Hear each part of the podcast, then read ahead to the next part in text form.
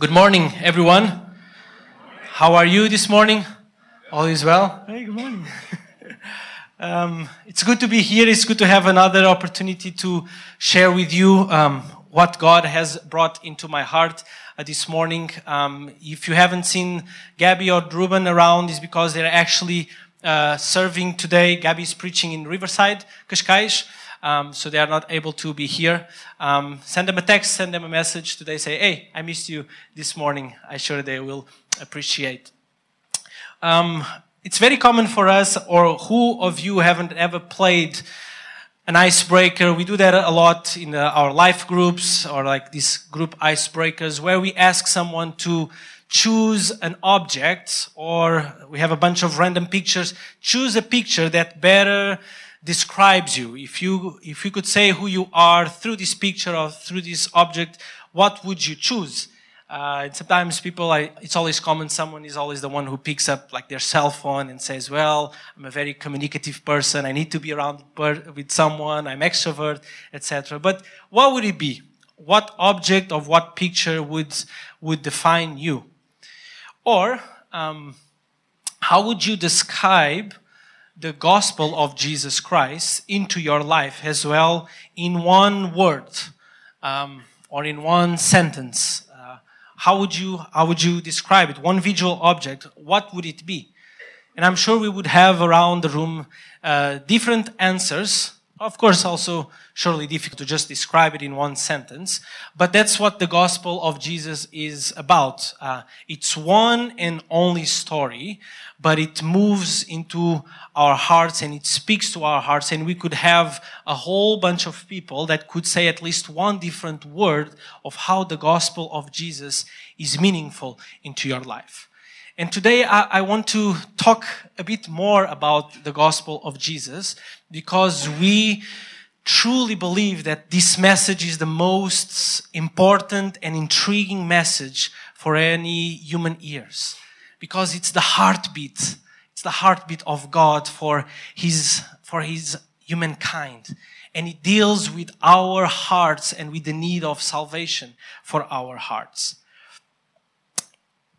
so this week, as I was invited to share, uh, and I, I, I, was actually reflecting this uh, uh, week and these couple of weeks actually of something about the, the gospel and something uh, that I've never quite um, understood or I've never quite um, uh, I never got a completely satisfied answer about. And so, if I could resume um, my my search and if I could summary what I want to bring this morning to you and my invitation is for us to explore this together, is in these two questions. What does it mean for the human being, for you and me, to be created in the image and in the likeness of God? What does that really mean? And what does that have to do with the gospel, with, with the message of God to us? What does, ha- what does that has to do with us today or with the humankind as a whole? What does, ha- does have to do with the human project which the gospel should speak so much to? And Gabby, many times when she is introducing uh, a message, she likes to say, I like to start from the beginning. And that's totally right. And she likes to go find the first initial idea that sets the tone or the theme for what she's bringing about. And, and the beginnings are just like that. They, uh, they um, activate the, the vocabulary, they activate the ideas and the logical threads of any story. And so in the same way, as we want to explore what does the image of God we created as the image of God is, let's go back to the beginning, shall we? And the beginning is right on the first book, first chapter, and in the first couple of verses. So I invite you to come with me to Genesis chapter 1.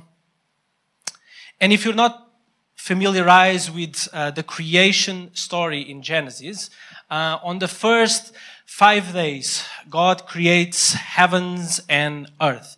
God separates the, the waters from the skies, separates light from the darkness. Uh, he creates the, the, the, the creatures that uh, in the sea, in the, in the land, and in, in the sky. And on the sixth day, after creating the, the land creatures, right in the end of the sixth day, he finally creates the human beings. And this is what it says in Genesis 1, verse 26 to 31. Then God said, Let us make mankind in our image, according to our likeness.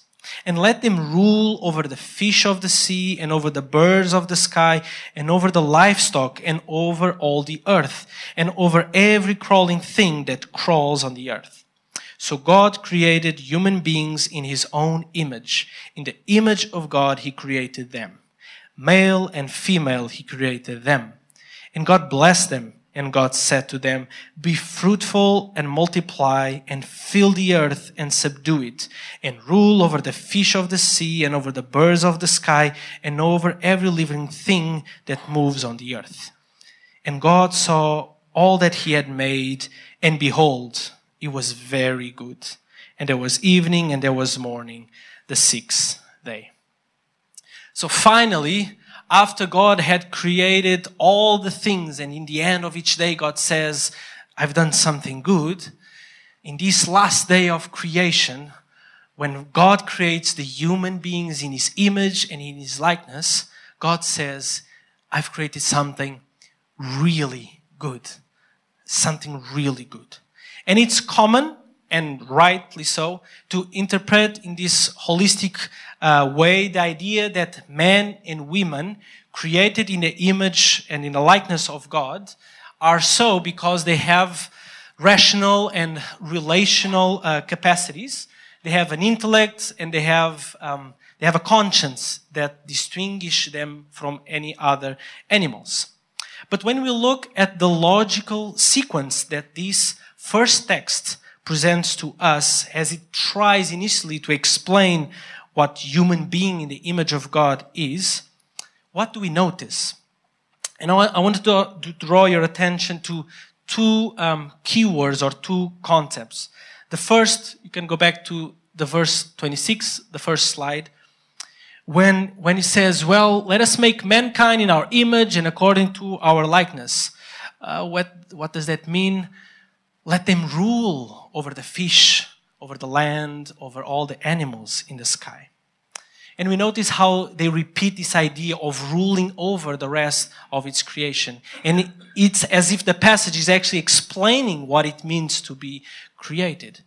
So the first thing I want to um, share with you today is that being created in the image of God is being created with authority. God granted the ability to exercise power, authority, and dominion over all of the creation. In other words, us created as in the image of God is to be placed in such a privileged position where God has delegated us His power so we can rule over His creation. God, in His sovereignty, grant us again, the privilege of being his partners, being his ambassadors, being God's own representatives to the rest of the creation. Have you ever thought about that? You who sit here on the first row, or you who sit there on the last row, men and women, you all were preciously created to mirror the Creator everyone, to all the other creatures. And the second thing I notice on verse 26 is a blessing that God gives to us, his human beings. And he says, Well, go and be fruitful and multiply. God's own ability to form creatures from the dust is now given to us so that we biologically can also form other human beings. This is the image and the likeness of God. I delegate you authority and I bless you to multiply as I, God, am able to do. Now you be my ambassadors through all the creation. We are the prime of God's creation. We are precious in His sight. It's an amazing portrait of how we initially and ideally were created to mirror God in this way. Just to be clear, we were not made to be, uh, we were not made gods, but we were made to be in such a high standard, and God has granted and delegated all that power and all that blessing. Have you thought about how precious you are before God? God did not create a failed human. God did not create just something out of the scraps and was a failure, basically. God created something to which ideally would be his mirror, his representatives to all of the creation. But, and there's always a but, the story continues, and we see that unfortunately, from very early on in the biblical story and very early on in our own life story, we have failed to live fully in accordance to that image and likeness that we were meant to be. In the Bible, you flip to the next page and right on chapter 3, Adam and Eve fail to trust God completely as their source of knowing good and bad. In the next chapter, chapter 4, their first son, Cain, killed his younger brother. The first homicide in human history is found on chapter number 4. And in the same chapter, we see the first city that is founded. And on that first city, you find the first serial killer, a guy named Lamech. The story goes on and on, cycle after cycle, and bloodshed and sin is creeping into the human project experience.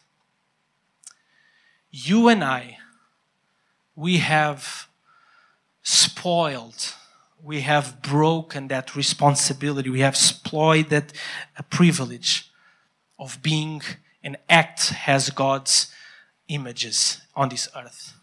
When we take God out of the picture, out of the equation of our lives, when we take him out of our thoughts as a source of our thoughts and as the source of our wisdom, when we take him out of our relationship, of our acts, we break that image. When we, when intimacy with God is no longer the beginning of wisdom, our sin starts to vandalize that image and that likeness in us.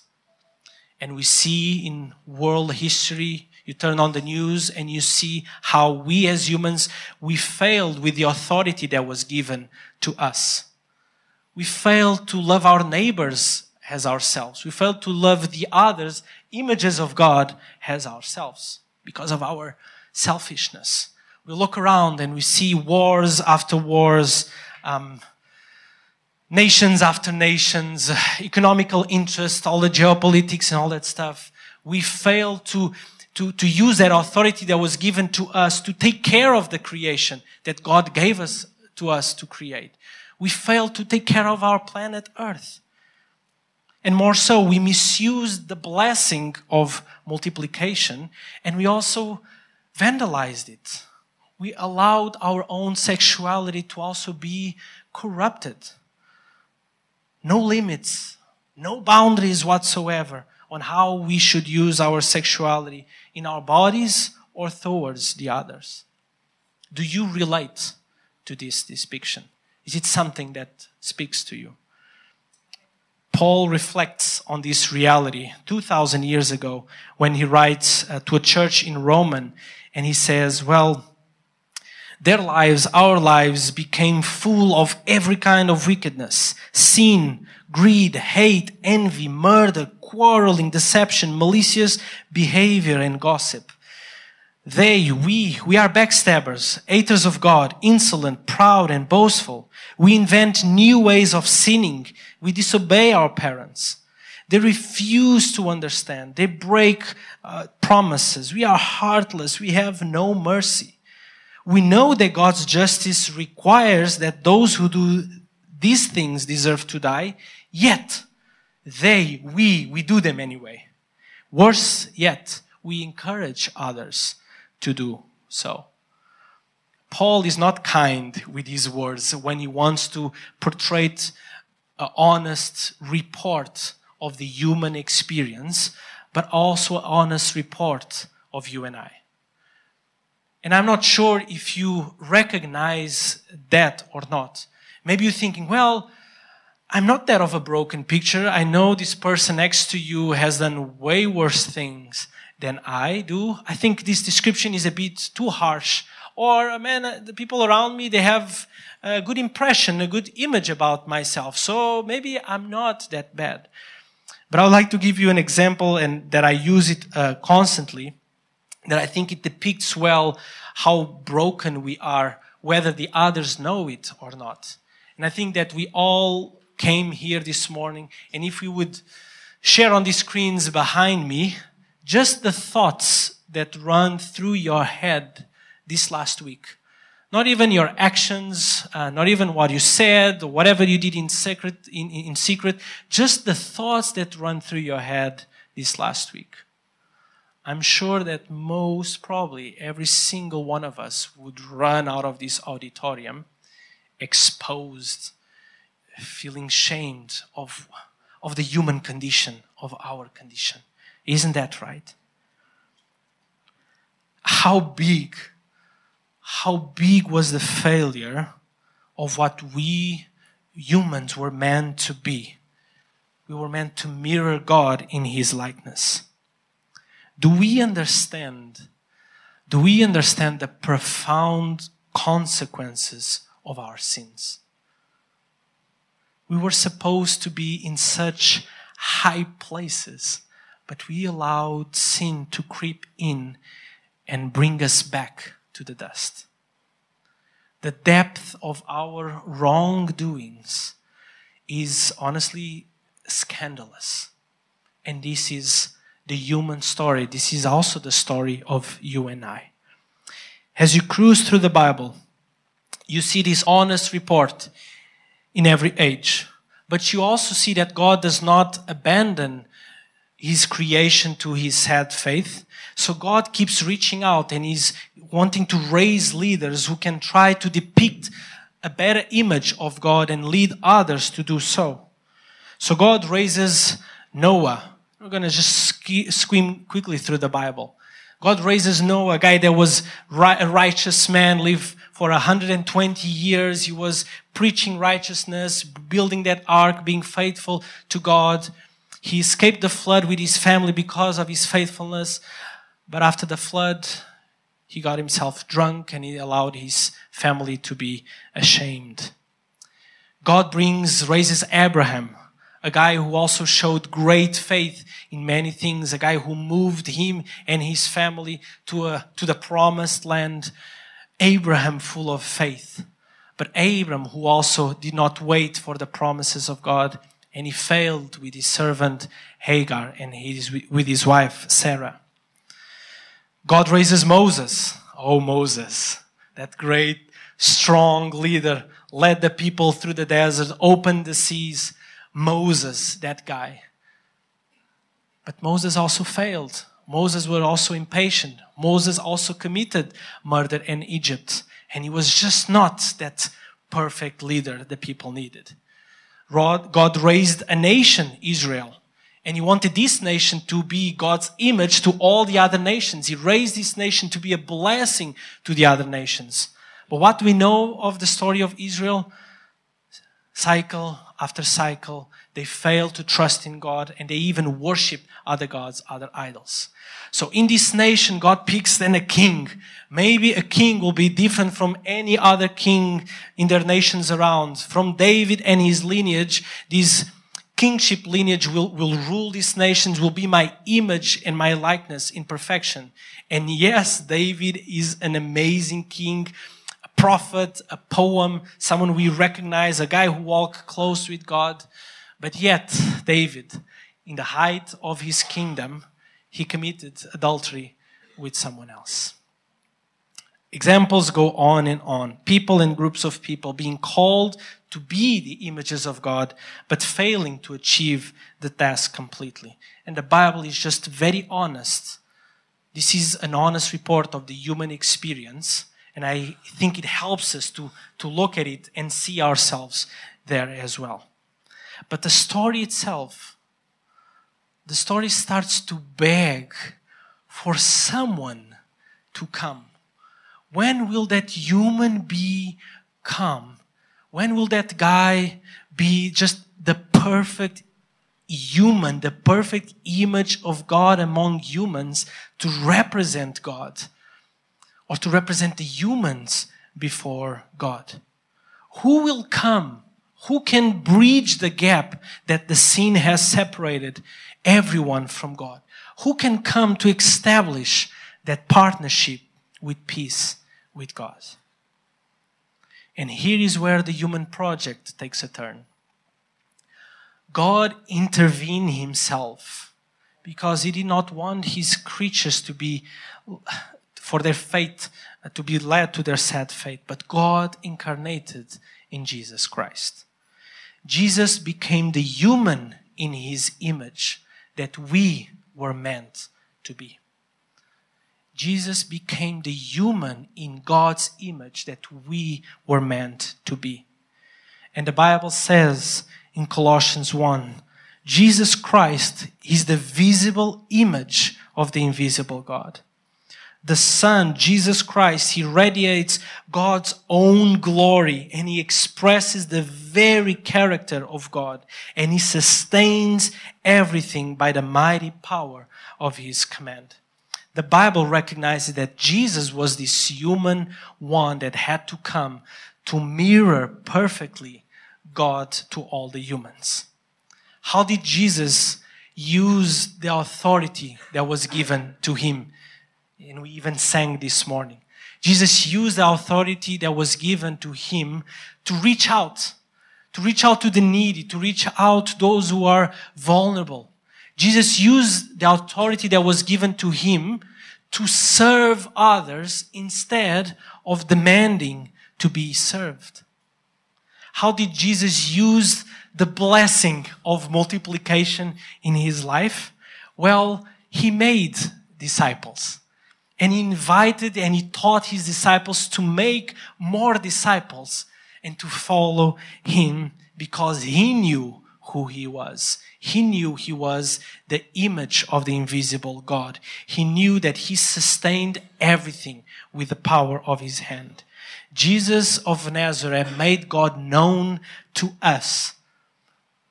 Jesus made God known to us by the way he acted, by the way he loved, by the way he served, and ultimately, Jesus of Nazareth represented us and our sins and our brokenness when he was nailed on that cross in our behalf. This is the Jesus that we love. This is the Jesus that we serve. This is the Jesus that we proclaim Sunday after Sunday in this place. When he resurrected, because the story did not end there on the cross, when he defeated death the ultimate consequence of sin and brokenness, then he opened, he paved this way so that we could partner again with God and somehow have the opportunity to restore this broken image. Jesus paved the way so that we could be made set with God again. This is amazing. Jesus granted us the power to be born again, to receive graciously a new nature that is being restored according to that image and likeness of God that was broken in the past. He is the one that allows us to say confidently, like Paul says in Ephesians, I'm putting out my old self full of corruption and decep- uh, deceitfulness. And now I can put my new self created to be like God in all his righteousness and all his holiness. So the invitation is set for all of us to put our trust in this Jesus, the one who can truly redeem and restore the broken image of God in our lives. We were not only created by God, but now we can proclaim that we were also redeemed by Jesus. And all of those who, who embrace this reality, all of those who recognize the brokenness and the need to be born again, all of those that embrace Jesus Christ, all of those that are called the church, they are also now called to be the images of Jesus. And I love how Paul reflects on this idea. And you see the logical thread from Genesis 1 all the way until Corinth chapter 15. Paul says, Adam, the first man, he was made from the dust of the earth, while Christ, the second man, came from heaven. Earthly people are like the earthly man, and heavenly people are like the heavenly man. And just as we have borne the image of the earthly man, by the way, this image was broken and needed restoration, so let us bear now the image of the heavenly man, Jesus Christ the doors of the garden and, and Eden, the Garden of Eden, that were shut to Adam and Eve as they were expelled from the garden. Now, the, now Jesus himself presents himself as that open door, the door we can walk through and have access again to that intimate relationship, precious relationship with God. And this is this is a work in process. Holy Spirit helps us. He's like the glue that glues all the pieces of the broken vessel together. And that this, this is a progress as we embrace Jesus, as we are saved and as we are welcome into this family, we, we grow and we mature into this reality. But this is the invitation that we are called as we grow to mirror and keep mirroring better your creator God, your redeemer, Jesus Christ. So, how can we do it in a very practical way? We can do it in many ways, but I think the Bible also points out to something that is crucial and is core in our belief of Jesus. The same way that Jesus um, walked around with his disciples and, and, and, and, taught them how to serve like he served, there was this guy John, a close friend and disciple of Jesus. He lived with him for those intense three years of ministry. This John guy saw Jesus being, with his own eyes, saw him being crucified and saw him being resurrected again. And when Jesus was taken up to heaven, then John had plenty of time to process all that had happened. And years after years, after he processed all these experiences and after he start to match Jesus' words with his claims that he was God, then John writes something beautifully in John chapter 4. He says, Dear friends, let us continue to love one another, for love comes from God. And anyone who loves is a child of God and knows God. But anyone who does not love does not go, know God, for God my Jesus is love. Dear friends, since God loved us so much, I saw God loving me so much when He was nailed on that cross, representing my sins there. If He loved me so much, we then ought to love each other. Last verse. No one has ever seen God, but if we love each other, God lives in us. If we love each other, we start mirroring that invisible God. And His love is brought to full expression in us. Isn't this a wonderful, life giving message? The message of love. We mirror Jesus in our lives by acting according to who He is. We mirror Jesus in our lives by acting according to who He is. And what is Jesus? He's love. John understood He is love. Jesus does not just does acts of love, but Jesus is love. If I could describe Jesus in one word, I would say Jesus is love. His grace, His mercy, His justice, everything flows out of Him, out of that love. He is love. And Jesus Himself told in the in the last hours he was with his uh, disciples before he was led to the cross, he says, I'm giving you a new command. Love one another. Love as I have loved you. You must love one another. And the last thing Jesus said while he was on earth, before being raised to heaven, he gave his authority to his disciples. He said, All authority in heaven has been given to me, and I'm giving to you. Therefore, go. Restore that authority in Genesis 1 that was broken, and now go in my authority and do what? Go and multiply and make other disciples. Baptize with baptize them. Walk the road with them love them, restore the authority and the multiplication, the blessing of multiplication that was broken as you model me, Jesus, as you act in love.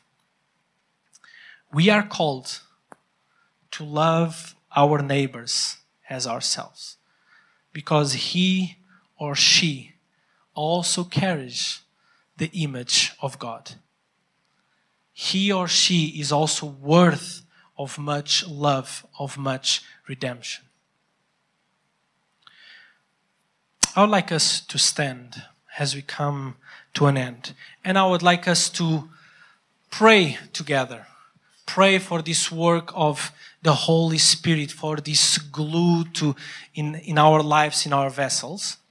And one of the chapters, and if you um, if you go home today, um, take 1 Corinthians chapter 13 has, for me, the best practical description of love in action. And what I've done was just to, um, I wrote it down. 1 Corinthians 13 has um, a prayer. Um, and if you believe in it, if you want to embrace it, if you want to um, grow and mature into it, I invite you to pray with me what I've paraphrased 1 Corinthians 13. Let us first pray together with our neighbor. So, in the next couple of minutes, the person on your left or the person on your right, just together, if you can pray for one another this prayer. And then we will pray together and conclude this morning. Shall we? Shall we pray with our neighbor? Okay, I would like to invite the worship team to come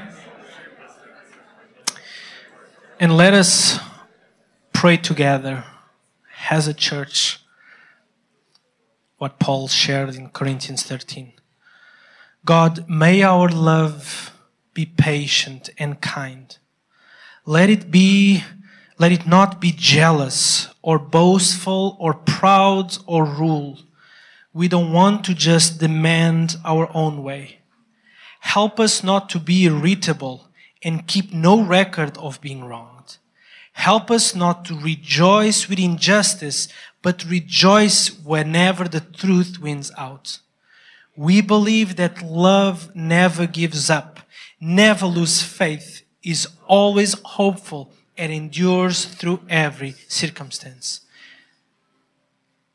May this prayer be expressed fully in our lives towards one another. As we sing of who you are, Lord Jesus, as we declare that you are the master of our souls, we pray such prayer in the name of Jesus.